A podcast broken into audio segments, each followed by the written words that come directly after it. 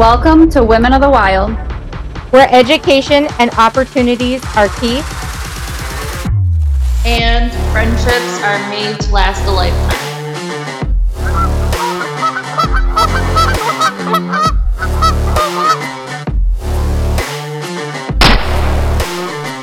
Did you get him? you think we got him?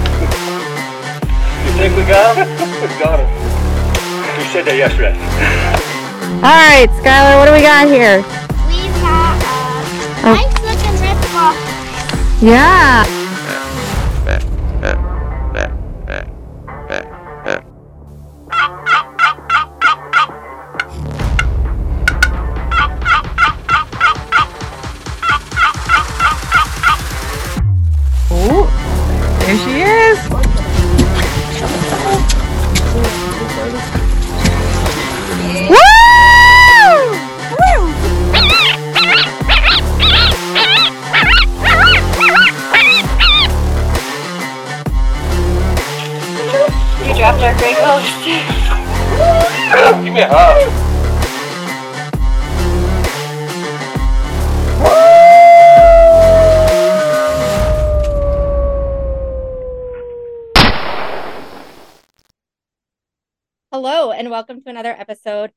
Of Women of the Wild podcast. I am your host, Linda White, and I am here today with Tana Grenda um, up in Alaska. Hi, Tana. How are you doing?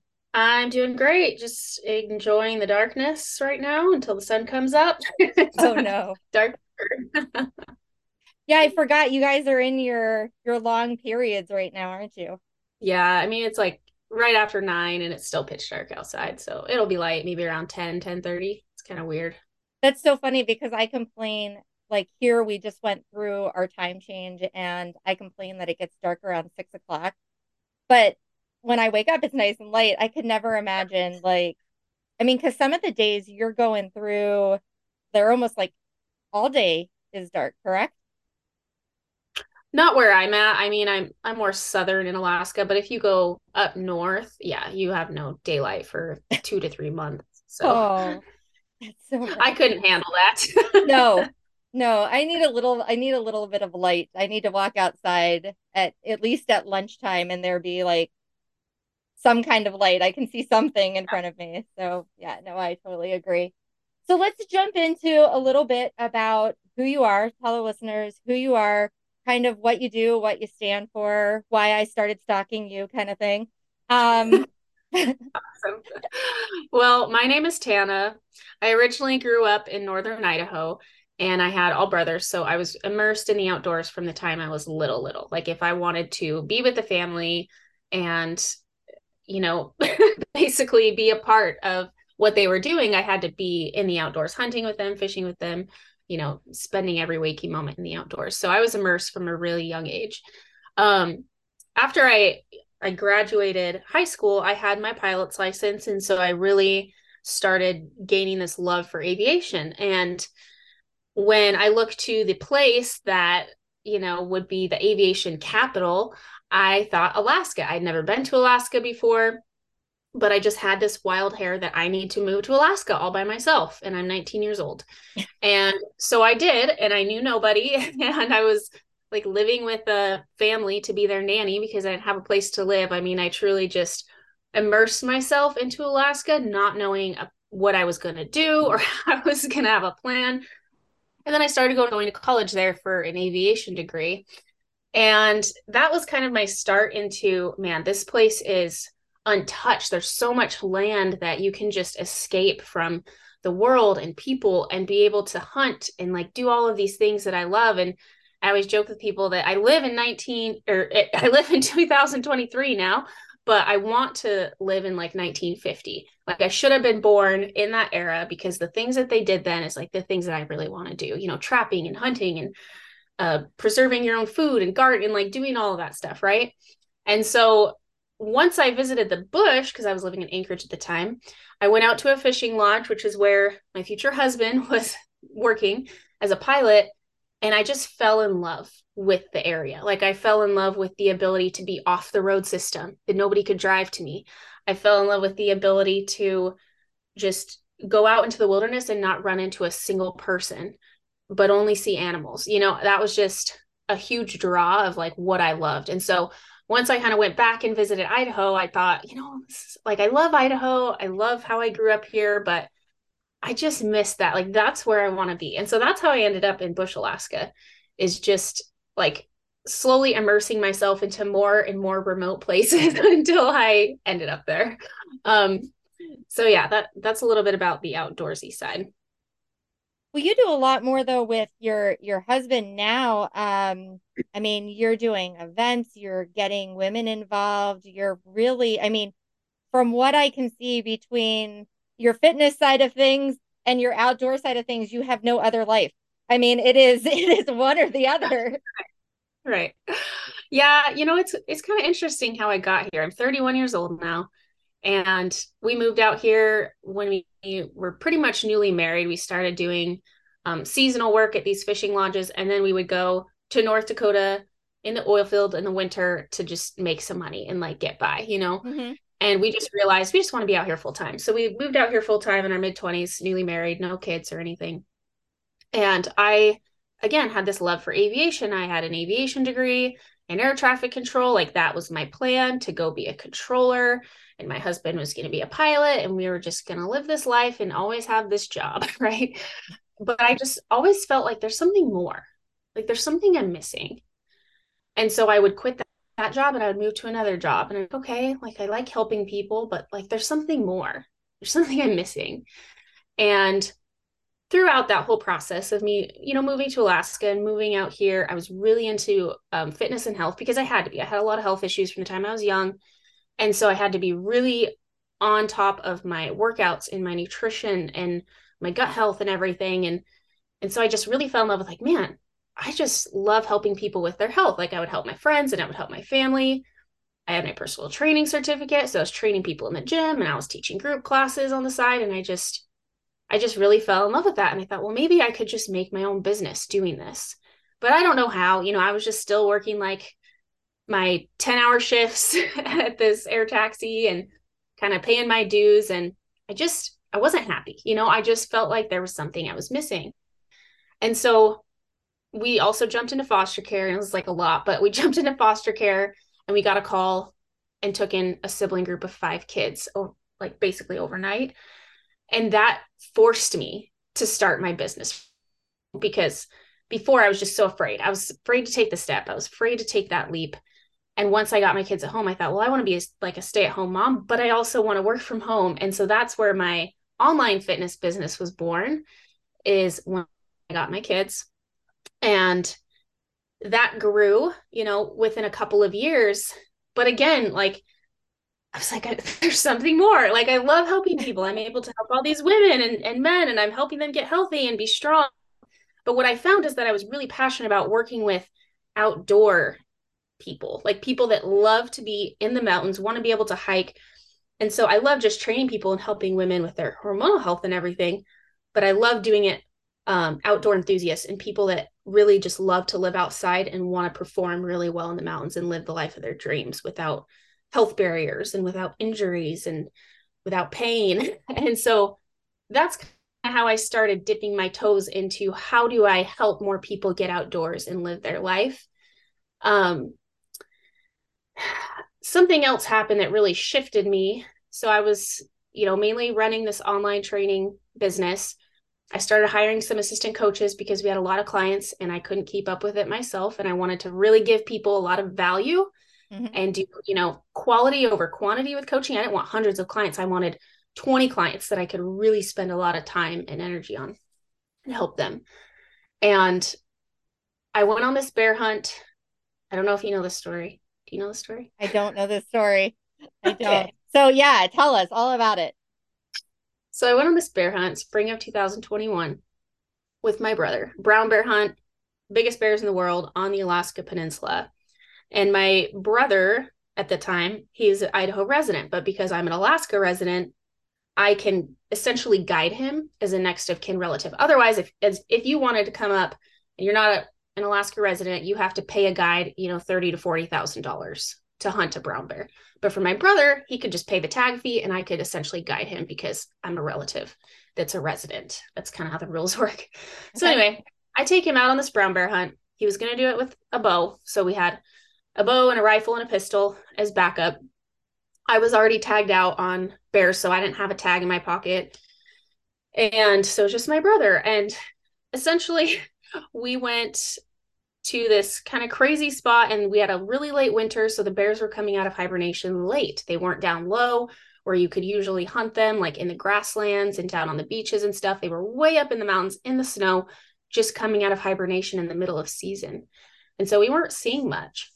And we ended up finding this bear that was bedded down and sleeping for like 24 hours up on this like mountain peak of lots of snow. Okay. And we just kept watching him and he just looked like this huge, beautiful bear. So we're like, well, we haven't seen anything else. We've been out here for five days. Like we only have a few days left that we're out here. Might as well go after him.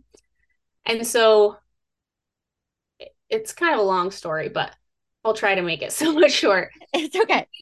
It took t- like a full day to get up there because it was six miles through really rough terrain. Um, and we get up there and we get within 470 yards, and that's about the closest that we can get. And the bear's still sleeping. I mean, it's been sleeping for over a day, so it must have just come out of hibernation. He's sleeping up in the snow. We're up in the alpine. It's pretty sketchy. There's spring snow, but like my brother and I are both avid um, snowboarders, snowmobilers, and so we understand like avalanche danger and how to read terrain and Mhm. stuff. We took safe lines to hike up there, but yeah, it was like slush to my knees. You know, we didn't have Oh. snowshoes.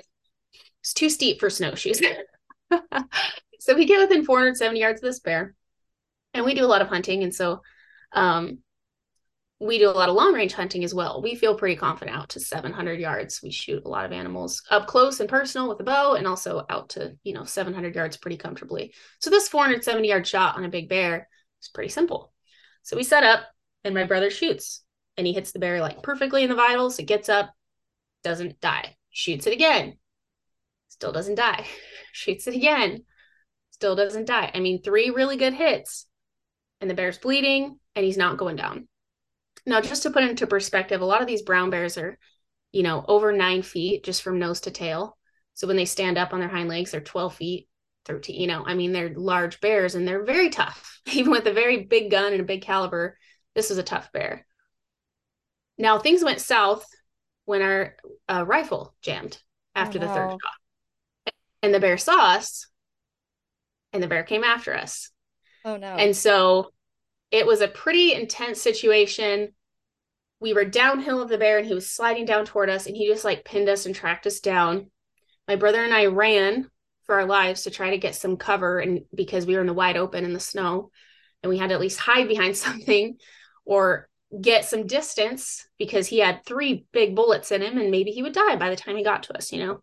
But that didn't happen. We got behind the rocks and we were uh just kind of waiting and my brother's like i think he's dying i'm like i think he's coming i mean i have a pretty strong intuition and my intuition was like he's coming get ready yeah. and at that moment i looked up and he came over the hill and he pinned us at like 150 yards and came full bore and he probably closed that distance in about 10 seconds we had a rifle that was jammed we had a bow and now we had a pistol with five shots and that was it and so I was pretty defenseless. I basically hid behind this rock and I watched my life flash before my eyes.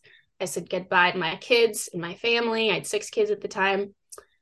I just remember thinking, like, this is it. This is how I die, you know, as I'm watching this huge bear come directly at me. And my brother put, you know, four shots and he missed the first shot, which was great. He had five shots. He missed the first one. It like nicked the rock in front of the bear's nose oh. and he ended up turning it um on the second to last shot as it had one more lunge to come on top of me it turned because it was hurt bad enough and then he put one more in it and there was like this hill next to us and i just he disappeared behind the rock and i heard a sh- like an avalanche slide and so i knew he was now below us but i didn't know if he was dead we couldn't see him Right. and so we took off running again. And it was this whole thing. I mean, it was 50 minutes time lapse from the time that we shot the bear to the time that we found him dead. We were running for our lives that entire time. And so it was pretty intense experience. Um, he did end up dying on that last shot. And but now we were, you know, seven miles from camp, way up in the mountains, and then like a hurricane monsoon hit, like some 60 mile an hour winds, so nobody could come in and rescue us. I mean, it was just, it was wild. I started getting hypothermia. It was like everything that could go wrong went wrong, other than the fact that we were able to kill the bear and it didn't eat us. Like we we made it, you know. Right. We had to survive the night on the mountain. We didn't have our tent or anything. So we had to like skin it out and pack it down to the creek bed and we slept under a tarp in the monsoon when it was blowing 60 and I was wet and I was hypothermic. And like it was it was this huge experience that looking back on it, I mean, I I came out of that so messed up in the head and my nervous system. I mean, the amount of adrenaline that you have when that happens to you is insane. Yeah. You can't eat for days. You can't sleep. You have flashbacks. I mean, it's Oh truly like a PTSD situation. And it was a 10 foot six bear. So it was a record book bear. It's very Wow. large. Um, and just like it was literally one lunge from being on top of me. And so it was a pretty traumatic experience. And I just remember within the two weeks after I came home from that experience, and I was just trying to immerse myself back in real life when I Mm-hmm. couldn't sleep and I couldn't eat. And it was just like so, it impacted me so much. And I just kept thinking, there's something I should be doing that I'm not. And it just like pushed me into this. I don't know. Like I was just waiting for this sign of like, what do I need to be doing? I'm so confused. I've tried, like, I did this, I did that, I did this, and I'm still like, what am I supposed to be doing? You know, that's life. We we're led to things that we're meant to do. And then one night it came to me, and I just thought, I need to get w- women in the outdoors and teach them how to be safe and confident in the wilderness. Because that experience, I know I would not have survived if I didn't have the skills and the tools and the training that I had to survive it. Right. And I just thought, man, how many women could get themselves into situations like this and not know how to handle it and not make it out? And so that's where my retreats, that's how my retreats were born. I had to be charged by one of the largest bears in the world, almost die, for me to have this epiphany of I need to do wilderness retreats for women. Isn't that crazy? Well, I'm So- I'm glad that um when we started Women of the Wild, that wasn't that wasn't the experience we had. yeah, you'd have to have a traumatic experience for this to like hit you square in the face. Right. Um, yeah. but yeah, yeah.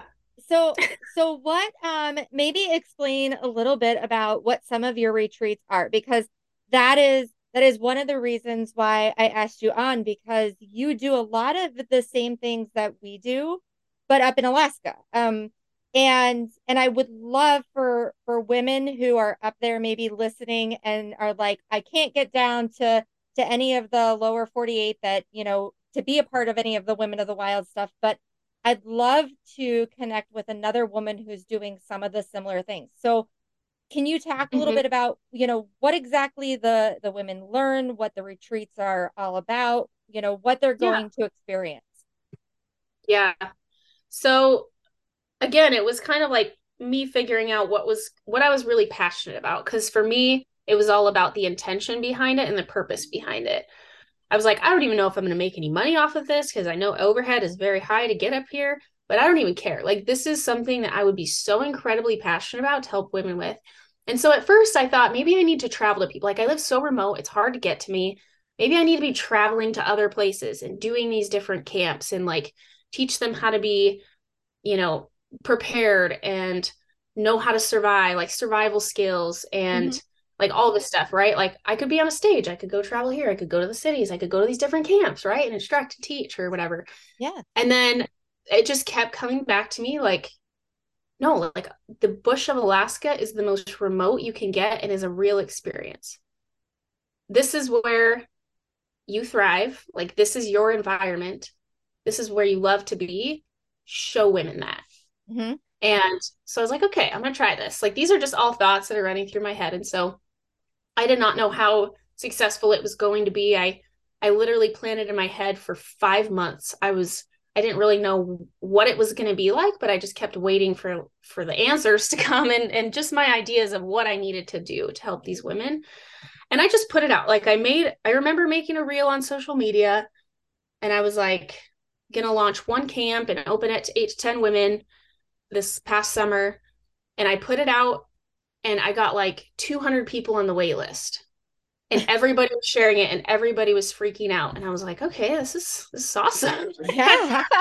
like there's this much interest for people to come to Bush, Alaska and like live in the wilderness and be homeless people for a while. and um so yeah, they could I- go to California and just hang out Right. if they really wanted like, to. go to like a bougie retreat and like get massages and stuff and you want to live in a tent and like go through miserable experiences to get stronger.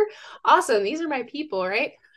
And so i i opened it up one day. I was like tickets open this day and this time. And it sold out within seconds.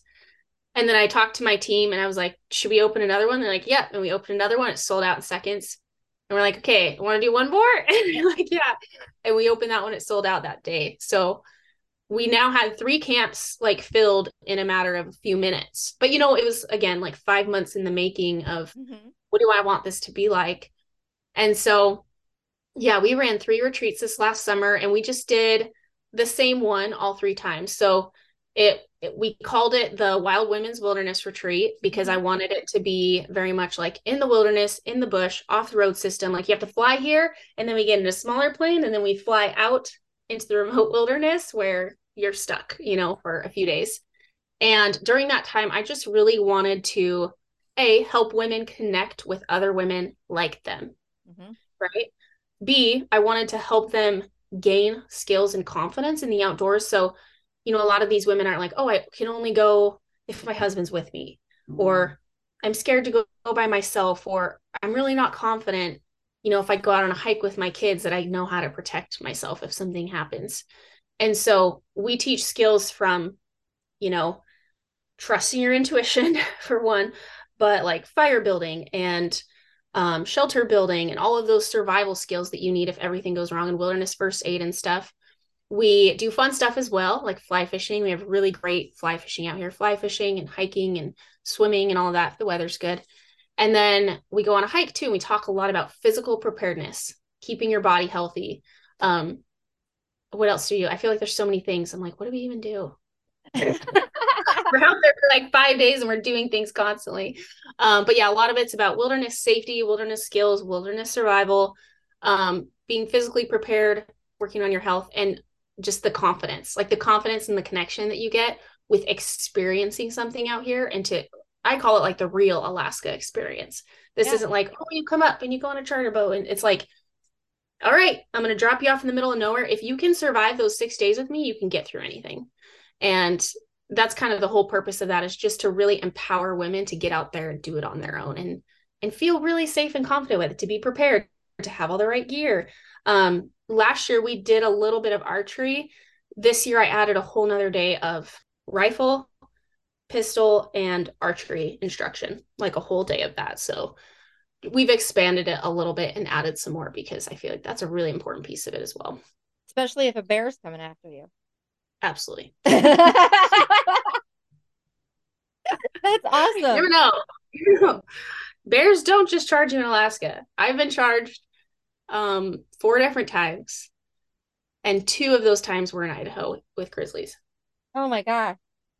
So I've never been charged by a bear. Um, I'd like to point that out there, but uh, it sounds like I definitely need to come to these classes and just in case. So, so what has the feedback been? Um, you know, I'm sure that th these ladies didn't just come and then leave, you know, and and you've never heard from them again. You know, have any of them really put some of those skills to use in in life that, you know, when they've come back? Absolutely. So yeah, I I basically didn't have a lot of friends just like before these retreats. And now I'm so lucky because we all came as strangers and we all left as friends. We still talk to this day. Um, a few of us just did a hunting retreat in Hawaii as well.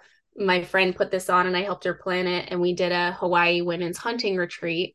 Wow. And so a couple of the women that came to my retreat also went to that one.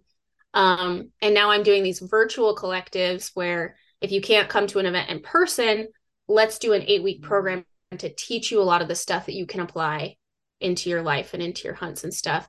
And now a lot of them are in that. So it's really cool. Like we we've been doing programs together since then. We've been doing other retreats. we meet up like when I'm in town or whatever. Um, you know, we'll go and have dinner. I mean, you really come as strangers and leave as friends. And I think that's I don't know what hesitations you get from people, but usually it's like, well, I'm afraid I don't know anybody. That's the purpose, you know? Yeah. How can you get out of your shell, like get into uncomfortable situations because extreme growth happens there. And I guess that's the other thing I forgot to touch on is, you know, in these retreats, we work on a lot of like mindset, mental health, and your personal growth.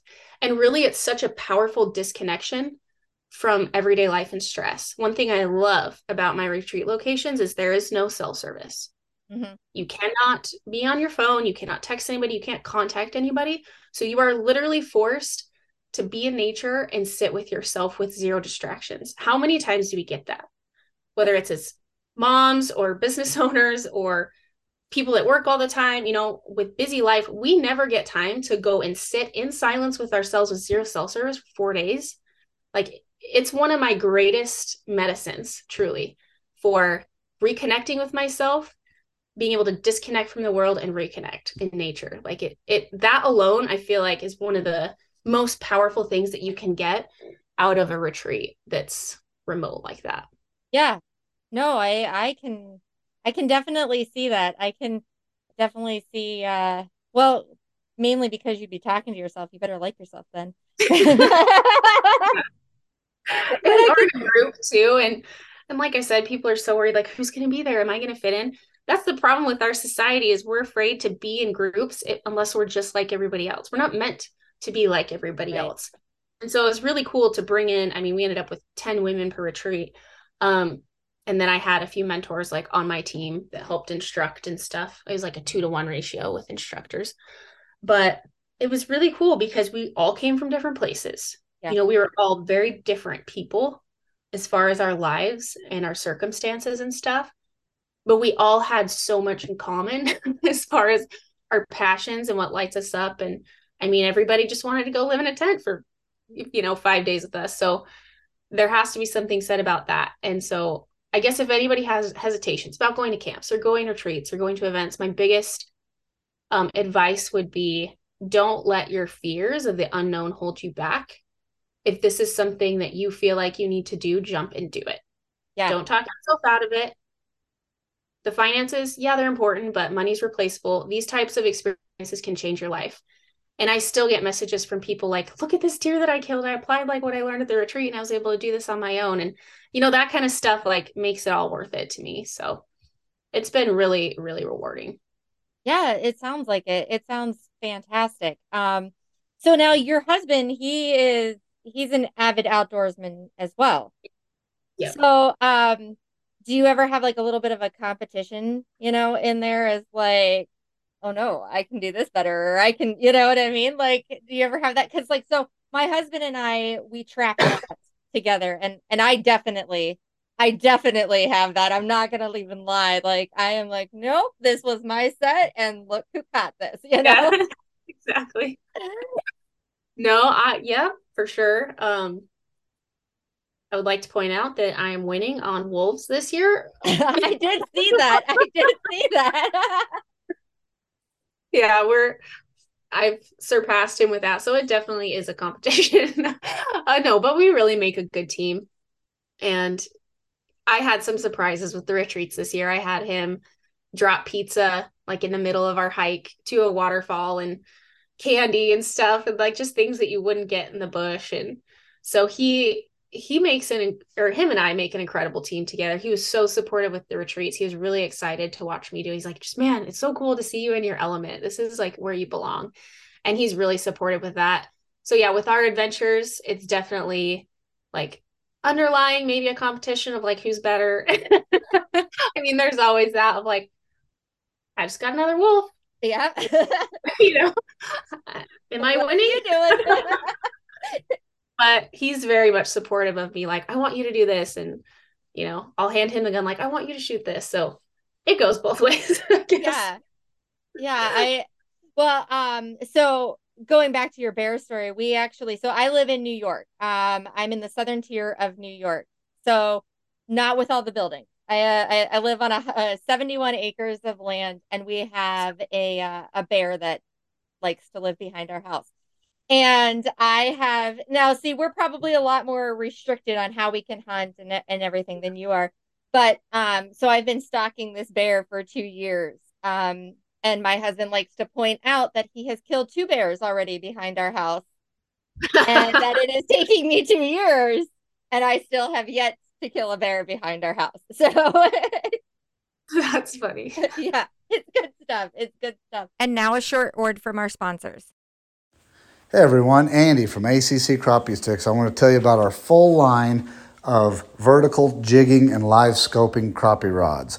We have from 10 foot to 13 foot in mid seat to rear seat and available in cork and super grip handles to cover all of your vertical fishing and live scoping needs.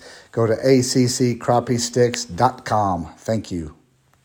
Spark that fire and passion for the great outdoors through the gift of reading and learning with your kids. Dr. Josh Farr's vivid storytelling will captivate and teach your little ones through books like The ABCs of Hunting, Let's Go Out and Play, and his latest book, coming soon, The ABCs of the Outdoors. Your kids will love the great stories and bright, colorful pictures as they learn about friendship, life, and nature. See all of Dr. Josh Farr's books at drjoshfarr.com. That's D R J O S H F A R R.com.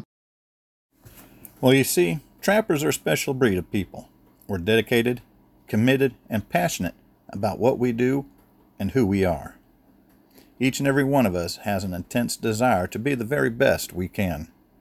So, in the world of skinny jeans, man buns, and pumpkin spice lattes, sometimes you just have to stop, push back, and tell the world that's not me. Whether you're from the far north or in the deep south and anywhere in between, Southern Snares can help you succeed at getting the job done and being who you are. Girls with Guns Clothing is a proud sponsor of Women of the Wilds podcast. If you are looking for hunting gear, be sure to check out our new fall collection, including the launch of our new Artemis Generation 2 lineup. With Girls with Guns, you know that our gear has been designed and field tested by women who actually hunt and wear this gear. We have an amazing team of women who contribute and share their ideas and extensive field testing so that our gear works for you in multiple hunting environments. We build our gear for women of all shapes and sizes, made by women for women. If you want to try out GWG, you can go to gwgclothing.com and use WILD15 for a discount off of your first order.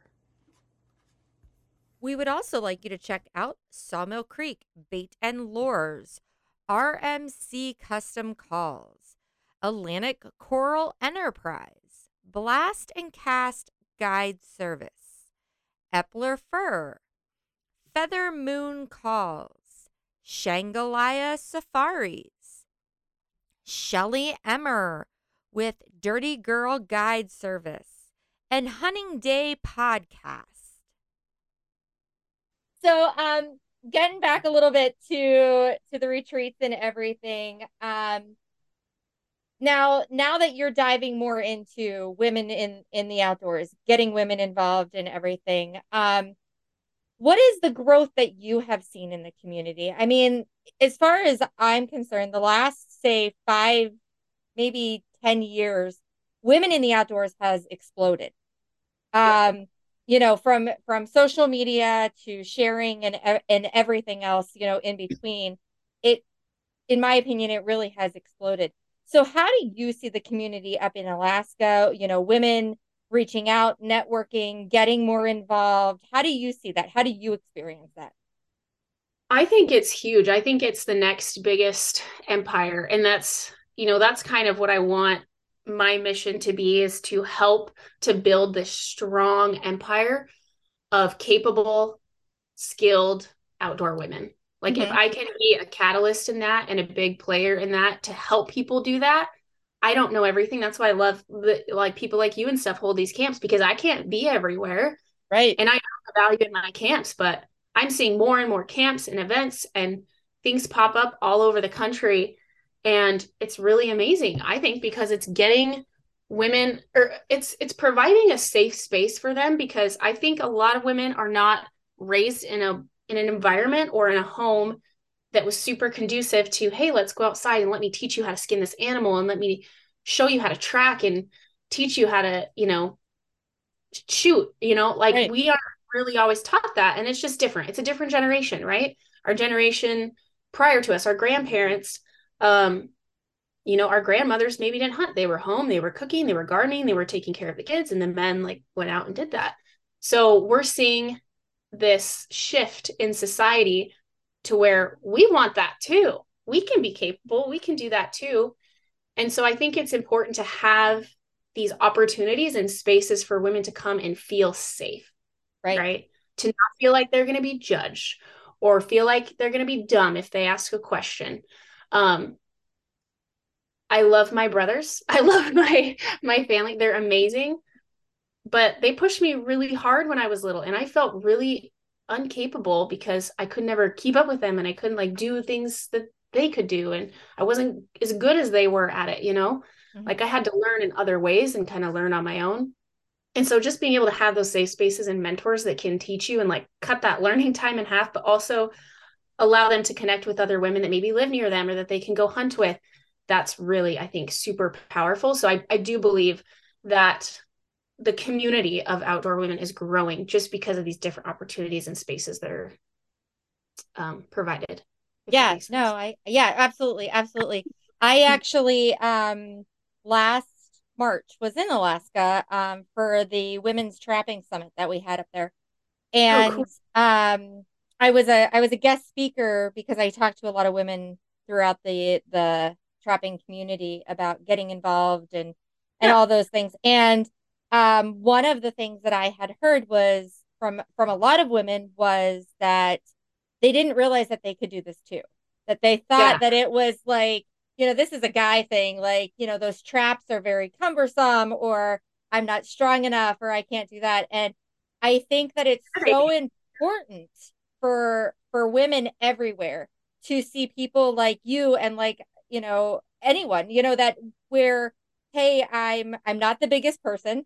I'm, you know, I'm not I'm not burly. I'm not maybe the strongest, but I can do this. And yeah, I might have to tweak it a little bit from what my husband does or, you know, anything like that, but but I can do these things. And I think it's so important like camps like that you're holding and that like the women in the wild were holding it allows you to network and connect with other women who who have some struggles who don't have the confidence that they can do this you know and and i think it's fabulous. I absolutely think it's fantastic.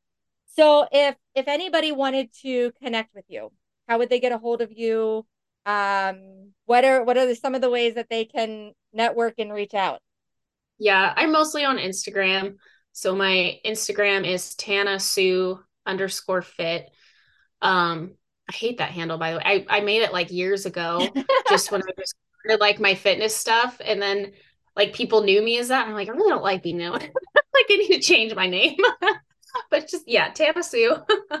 Tana Sue they, they wouldn't know where to find you then if you did they'd be like wait a minute Like I feel like this is like a name I made when I was 19. like MySpace, right um so Sue Fit and then Bristol Bay Retreats and Bristol Bay Fitness. I have um all of those on Instagram and then I also have the websites bristolbayfitness.com and bristolbayretreats.com. So And what are some of the retreats that you have coming up? When when are they? Are they full already? Is there a waiting list these ladies can get on that are up there? yeah, so this year I've got two wilderness women's retreats just like we did last year. I have like two spots left there. Um, and that's in July. So like the last two weeks in July, we're doing two weeks in a row. I'm also doing a women's leadership retreat. So taking women that want to be leaders or maybe your business owners and helping them disconnect from their really, really busy life of growing and expanding and running companies or, you know, just busy, even like somebody like you that's doing things all the time and helping them to disconnect and doing a lot of leadership training with personal growth. So that leadership retreat is going to follow the women's ones. And then my husband and I are doing a couples retreat also, which is going to be like a fun retreat. It's not necessarily like, oh, we're going to do all these survival skills, but it's like come out with us and live this really cool experience in Alaska because we do all sorts of things. We fish, we shed hunt, we beach comb. Um, we hike, like we hunt, we do so many cool things that people are like, man, I just really want to come experience that. And so, yeah, we have a couple spots left in that one as well. Oh, that sounds like a lot of fun. And when is that one? That's in August. Is that what you said? The couples one is the end of June. June. So the 24th to the 30th. And then the women's wilderness one for women only is the 10th to the 16th. And then the next one is the 17th to the 23rd of In July. Okay. The leadership one for women is the 24th of July to the 30th. So you're really busy. Yeah. Those two Summer months. times are busy. and we also, I haven't really advertised this a lot, but we do custom retreats too. Like if a family wants to come up and they want to plan a private trip and tour with their family, we're doing that in August. So we have a family coming up and or like if somebody if or if a business wants to bring their whole team out and do like a corporate retreat, I take those customer retreats as well. And we just plan the activities and stuff based on what they need specifically. And then I bring in other instructors and like experts in those fields to help teach it. So yeah, I'm really excited. Like it's something I, you know, I really want to grow and expand. And again, just serve as many people as I possibly can yeah. in this space because it's lacking. And like this is going to be the next like strongest empire, I think that's going to come out of this. Yeah. No, I can I can definitely see that. I can also see that you're not going to go through another period where you're like, well, I feel like I'm missing something. Oh, like I feel like, I mean, I'm sure there's always going to be those hesitations of what's next, but I feel like I've made it. yeah. just because like I'm absolutely doing what I love, you know? And I feel really blessed to do that because I know a lot of people are stuck in jobs or lives and stuff that they just really don't feel lit up by. And I can honestly say I love what I do. And if I died tomorrow by a bear or whatever, like I would be completely content. Like I lived the life that I needed to, I helped the people that I needed to. And so I just always tell people, like, you got to live like it's your last day because you never know. Like Right. I've had so many close calls. This this fall while I was hunting moose, I was charged by a moose and I had to dispatch a moose with the pistol, the same pistol that saved my life on the bear. Um, and I protected myself there and I was confident in doing it. And so it's just like, yeah, I have these crappy experiences, but also I'm really I feel capable enough to protect myself and handle any situation. And I Right. want every woman that wants to be outside to feel that way, to not have those like, I mean, and we're gonna have fears. I always tell women that like, I'm afraid of the dark. I'm like, it's that's good. I'm afraid of bears. Yeah, me too. Like fear keeps us alive. Yeah. Fear is a good thing. We can work on our the things that we're uncomfortable in because we like to stay comfortable, right? We have to get out of our comfort zone. We can't let the fears of like, oh, the unknown, or what if this happens, or what if that happens. We can't let that hold us back, but we can embrace those fears that keep us alive, and that's fine. And so I try to teach that as well. That's fantastic. That's fantastic. Yeah. Have you had have you had anybody um message you or say, you know, I had those fears and now I've I've really overcome them. They're not it's not so scary anymore to me. It's not something that I run from. It's more of something I run into, you know? Yeah. Oh, yeah, for sure. I think just like anything, like when you're training a muscle, you're going to the gym for the first time, you're doing something that's new, you're afraid of it, you know? And Mhm. then you're trying to do a pull up, and then you learn how to do the pull up, and then you can do five pull ups with ease. It's it's just like training a muscle. You have to train your mind to overcome a lot of the things that holds us back.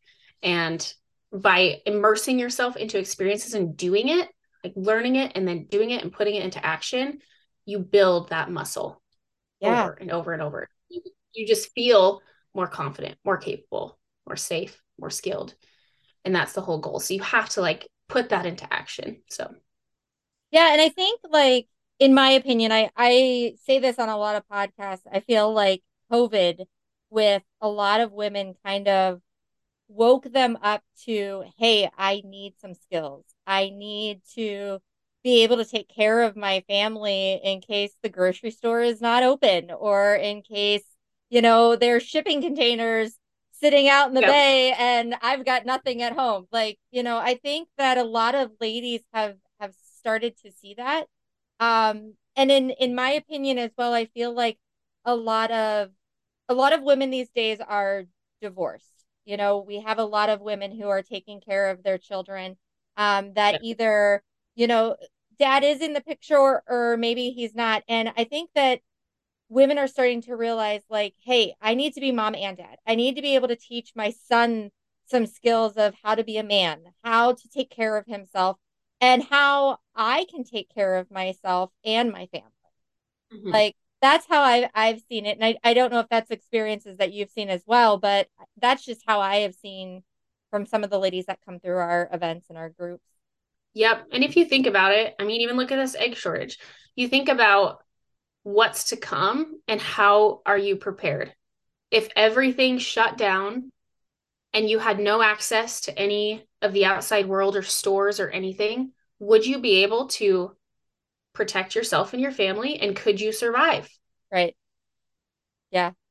Could you? Could you be able to go out and hunt and grow a garden and preserve your food and like do all of this stuff? And that's why I think it's becoming so huge because, yeah, we had those wake up calls of like, look what happens when everything shuts down. Are you prepared? Right. And Bush, Alaska has prepared me for that a lot because I, even on a daily basis, I can't get stuff out here. You know? it's kind of like, I, it's up to me.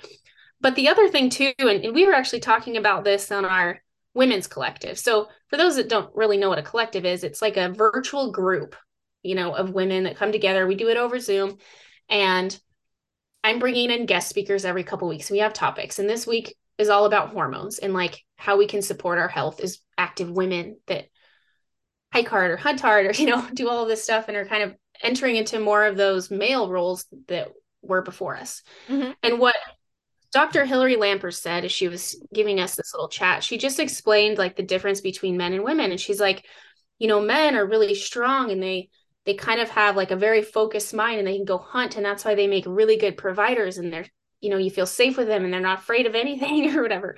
But women she's like we have a different set of skills and our skills and what we're made for is to protect our young and to protect ourselves if anything were to happen. Like if you think about a long time ago the men were out hunting and stuff and the women had to protect their young and keep one eye open and be able and so we have the ability to multitask and do all sorts of things. And then when it comes to the physical aspect men are really strong and powerful. Women are more agile. And so we kind of have different strengths in the outdoors against men i guess. But what's cool is we have the ability to still do those things. We just might do it in a different way. Right. Like whether you're hiking like i know when i hunt with my husband i'm like literally why would you stalk an animal like that? We, we should do it this way. You know like we just pick differently and yeah. we pick different routes based on like our body type and everything. So i think it's really important as females to recognize we have the ability to do a lot of this stuff to provide for our families to hunt to hike to be in the wilderness and do all of this. It just may not look like how your man does it. Right. and if you don't if you're doing it on your own it doesn't mean that there's a wrong way. It's just embrace your strengths versus like maybe how you saw your your dad or your grandfather do it. Do it in a way that is like you know feels good to you. And so I think a lot of people get hung up on that, or at least I did. Like, oh, I do it this way because like this is how my husband does it. I can do it the way that I feel because I have an intuition that's strong. You know, we have strong intuitions as yeah. females. We have more agile bodies, lots of endurance. We have the ability to protect. We have those innate strengths in us.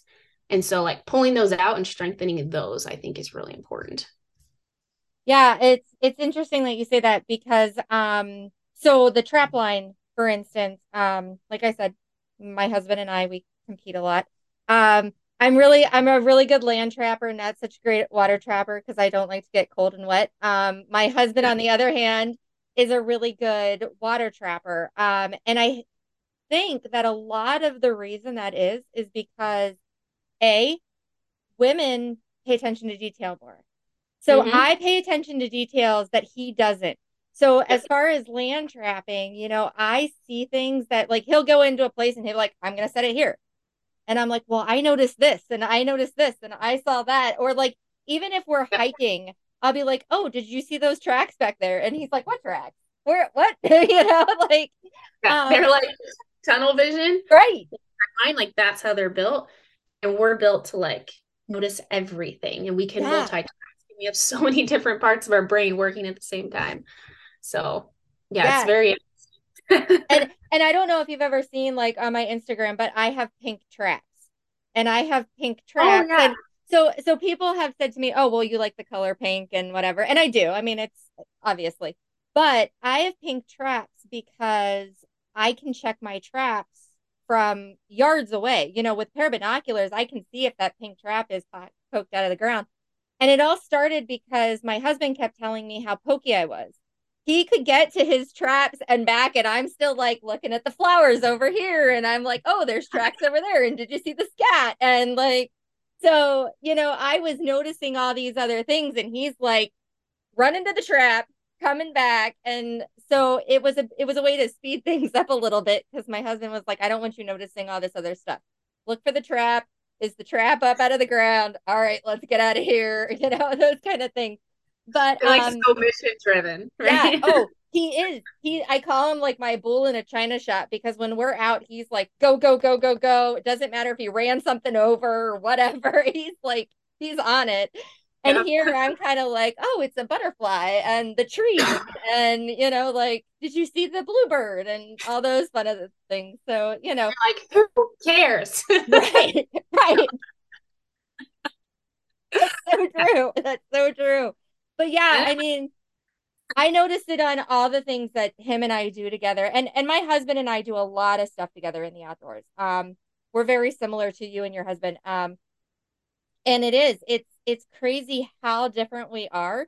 And he gets so frustrated sometimes. He's like, Linda, just put it in the ground. And I'm like, yeah, but what about this? And I've got to do that. And um, it's very different on how we see things and how we go about things, but the end results are the same. And I think that's so important for women to realize like you don't have to do it how your husband does it to get Yeah. it done you know um and like you were saying our bodies are made differently we need to embrace how they're made our strengths that we have and use those strengths which are not the same as your husband's strengths Yep.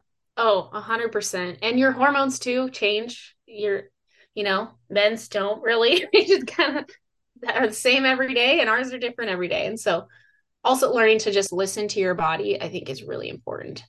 Um, as, as being an outdoor woman, listen to your body, rest when you need to, push it when you need to, but don't kill yourself completely.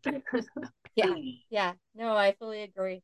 So I try to normally keep these to roughly about an hour. Um, I find that, you know, a little over an hour people fall asleep, so I don't want that. I want them to hear everything that you're saying. So, um, is there anything that you would like to add before we sign off? Any kind of advice you'd like to give to anybody out there listening? Anything that maybe we didn't cover? I think we went over a lot. I We think my biggest advice is just go out and live your life. Do the things that you want to do. Surround yourself with the people you want to be surrounded by. Don't be afraid of all the unknowns and everything. Just get out there and do it because as you do it, you'll you'll really find your tribe. You'll find the people that you can relate with.